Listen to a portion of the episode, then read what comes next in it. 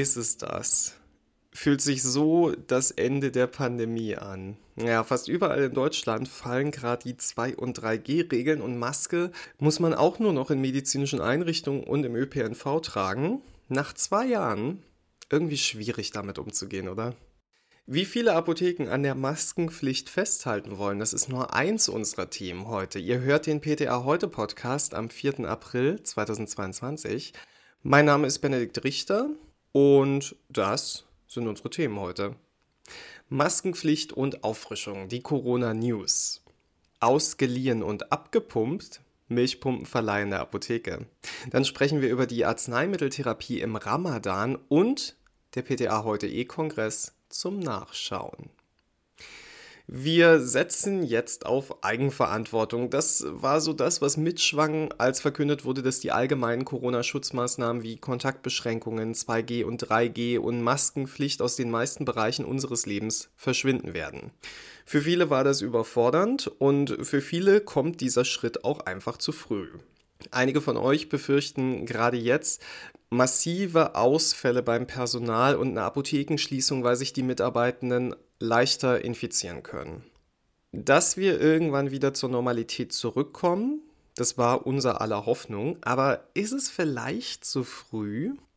Naja, dazu kann sich jeder von uns seine eigenen Gedanken machen.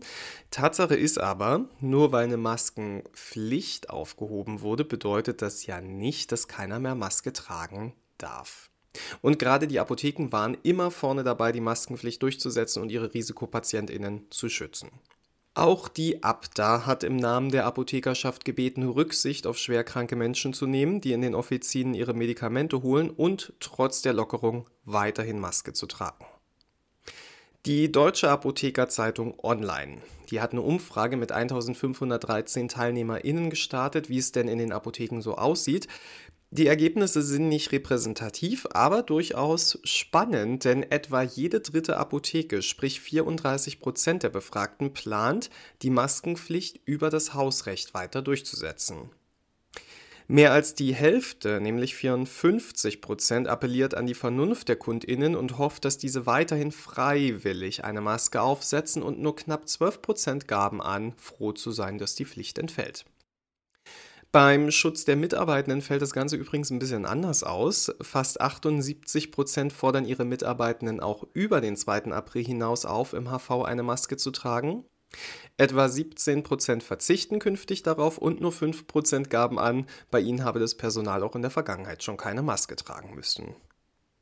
Egal wie eure Apotheke entscheidet, ich denke, wir sind uns alle einig, dass es keinen Grund gibt, Menschen komisch anzuschauen, die sich dafür entscheiden, auch weiterhin eine Maske zu tragen. Ganz im Gegenteil.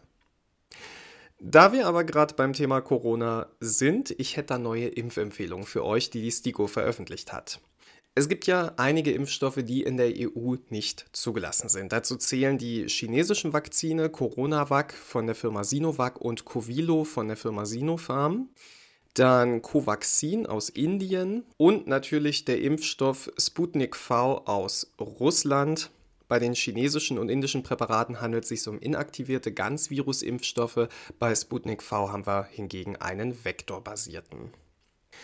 Wer mit einem dieser Impfstoffe grundimmunisiert wurde, also sprich vollständig geimpft ist und sich jetzt auffrischen oder boostern lassen möchte, der kann das gemäß STIKO mit einem mRNA-Impfstoff im Mindestabstand von drei Monaten zur vergangenen Impfung tun. Also sprich Comirnaty oder der Impfstoff von Moderna.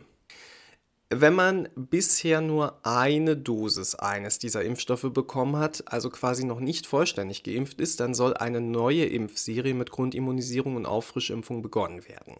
Und für all diejenigen, die einen anderen Impfstoff als die genannten bekommen haben, für die gilt weiterhin die Empfehlung einer erneuten Impfserie mit einem in der EU zugelassenen Impfstoff. Impfzertifikate sind ja aber nicht das Einzige, was Apotheken so neben der normalen Arzneimittelbelieferung und Beratung so leisten. In neun Jahren Apothekenarbeit ist es mir erfolgreich gelungen, mich um das folgende Thema zu drücken: Milchpumpenverleih. Aber glücklicherweise sind einige von euch diesbezüglich wesentlich motivierter als ich, denn sonst würde so manche Mutter im Regen stehen. Und vor allem die Babys. Was ist denn so zu beachten, wenn man ein Rezept über eine Milchpumpe vor sich hat? Also zuerst ist wichtig zu wissen, Milchpumpen lassen sich in zwei Kategorien einteilen. Da haben wir die Handmilchpumpen und die elektrischen Milchpumpen. Auf den Rezepten zulasten der GKV sind gewöhnlicherweise elektrische Milchpumpen zu finden. Eine Milchpumpe zum Verleih können alle Frauen, die Stillprobleme haben und die entsprechenden Säuglinge unter bestimmten Bedingungen verordnet bekommen.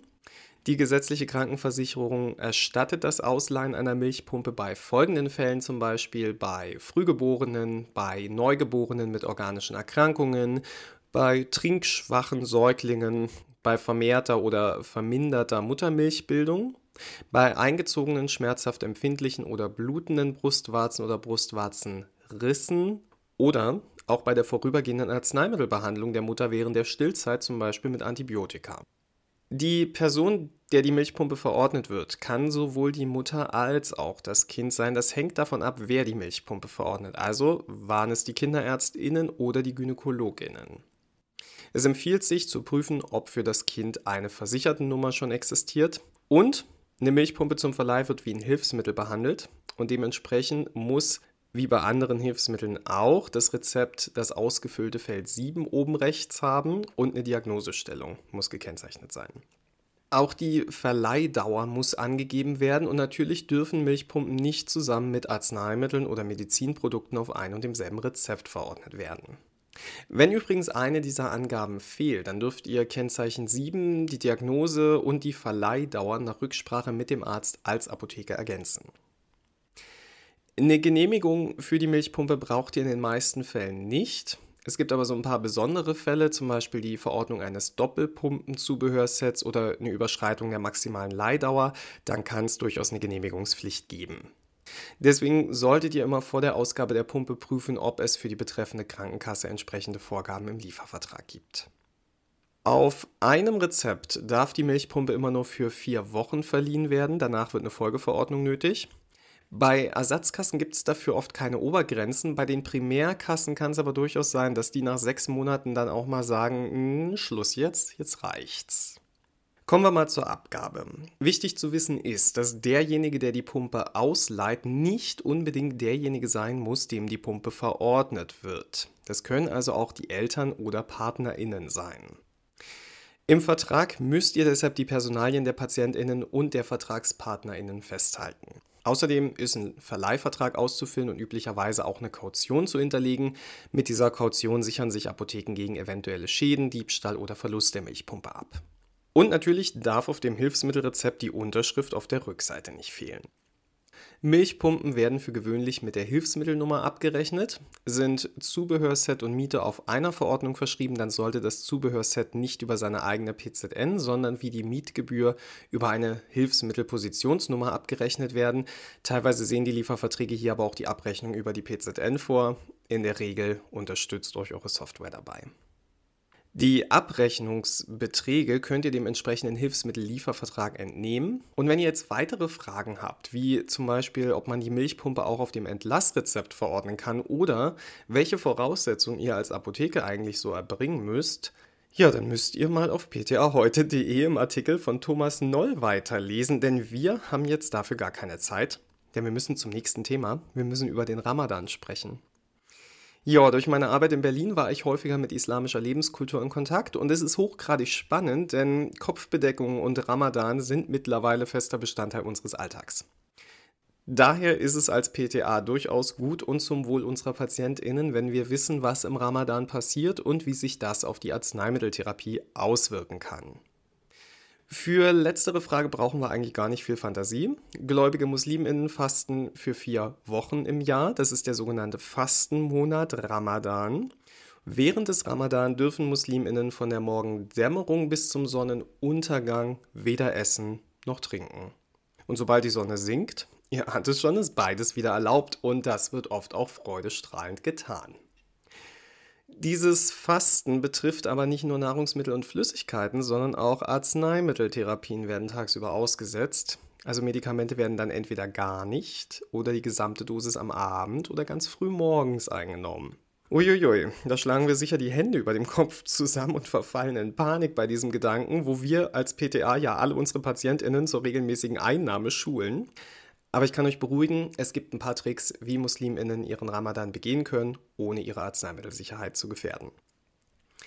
Arzneimittel, die Patientinnen mehrmals täglich und unbedingt einnehmen müssen, sind kritisch. Also zum Beispiel Antibiotika, Arzneimittel zur Therapie von Diabetes, Schilddrüsenpräparate und dauerhafte Schmerztherapien mit Betäubungsmitteln. Levothyroxinhaltige Arzneimittel sind relativ einfach im Ramadan. Die Einnahme erfolgt ja in der Regel nüchtern mit Leitungswasser direkt nach dem Aufstehen und eine halbe Stunde vor dem Frühstück. Die Einnahme kann man dann einfach ein paar Stunden vorverlegen. Ramadan-Fastende nehmen ihr L-Tyroxin also einfach vor der Morgendämmerung ein. Bei Antibiotika, die mehrmals täglich eingenommen werden, empfiehlt es sich mit den Ärztinnen in den Dialog zu treten, weil oft gibt es Alternativen, die nur einmal täglich genommen werden müssen. Azithromycin zum Beispiel kann bei Sinusitis, bei Mittelohrentzündung, bei leichten bis mittelschweren Infektionen der Haut oder außerhalb des Krankenhauses erworbenen Lungenentzündungen eingesetzt werden und, das ist das Tolle, muss in der Regel nur einmal täglich eingenommen werden. Bei Harnwegsinfektionen ist die Einmaltherapie mit Phosphomycin das Mittel der Wahl und auch bei Levofloxacin reicht in der Regel eine Dosis pro Tag. Bei PatientInnen mit Diuretika sollte auf jeden Fall mit den ÄrztInnen über die reduzierte Trinkmenge gesprochen werden. Da ist dann eventuell eine Dosisreduktion des Diuretikums mit ärztlicher Rücksprache natürlich nötig. DiabetikerInnen sind tatsächlich ein etwas komplexeres Thema, denn durch die langen Zeiten zwischen den Mahlzeiten kann es zu Blutzuckerschwankungen kommen. Am besten sollten Sie abends so früh wie möglich und vorzugsweise komplexe Kohlenhydrate, sprich Vollkornprodukte essen, weil die den Blutzuckerspiegel nicht akut in die Höhe treiben und Hypoglykämien längerfristiger vorbeugen. Den Blutzucker sollte man dann während der Fastenzeit ein bisschen häufiger mal kontrollieren. Und für den Notfall, das ist auch gut zu wissen, ist tagsüber Traubenzucker und damit das Fastenbrechen erlaubt, wenn die Gesundheit in Gefahr ist. Ärztinnen müssen die Diabetestherapie so gut es geht diesen geänderten Umständen anpassen. Ein Beispiel wäre da Metformin. Ähm, bei einer bislang erfolgten dreimal täglichen Metformingabe kann man also anpassen, indem man eine Dosis zum Frühstück vor Sonnenaufgang nimmt und die beiden übrigen Dosen am Abend zum Fastenbrechen. Geringere Gefahren für Hypoglykämien bestehen bei den Glyphlozinen, also Dapagliflozin im Forxiga und das Empagliflozin im Jadiens. Hier ist eine Dosisanpassung nicht erforderlich. Da könnt ihr und eure Patientinnen ganz beruhigt sein. Was mir übrigens nicht bekannt war, war, dass manche Arzneiformen auch während des Ramadan dauerhaft gestattet sind. Dazu gehören die Dosiererosole und Pulverinhalatoren, die Augentropfen und auch sublinguale Arzneimittel. Also eine Notfallmedikation ist bei einem Asthmaanfall, bei Migräne oder starken Schmerzen durchaus möglich.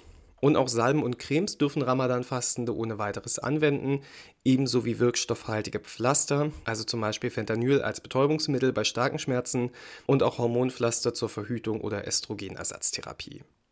Lediglich die Nikotinersatztherapie, die stellt eine Ausnahme dar, denn Rauchen ist nicht erlaubt. Und zum Schluss habe ich noch einen kleinen feinen Tipp für euch. Der PTA heute E-Kongress steht euch jetzt zum Nachschauen zur Verfügung.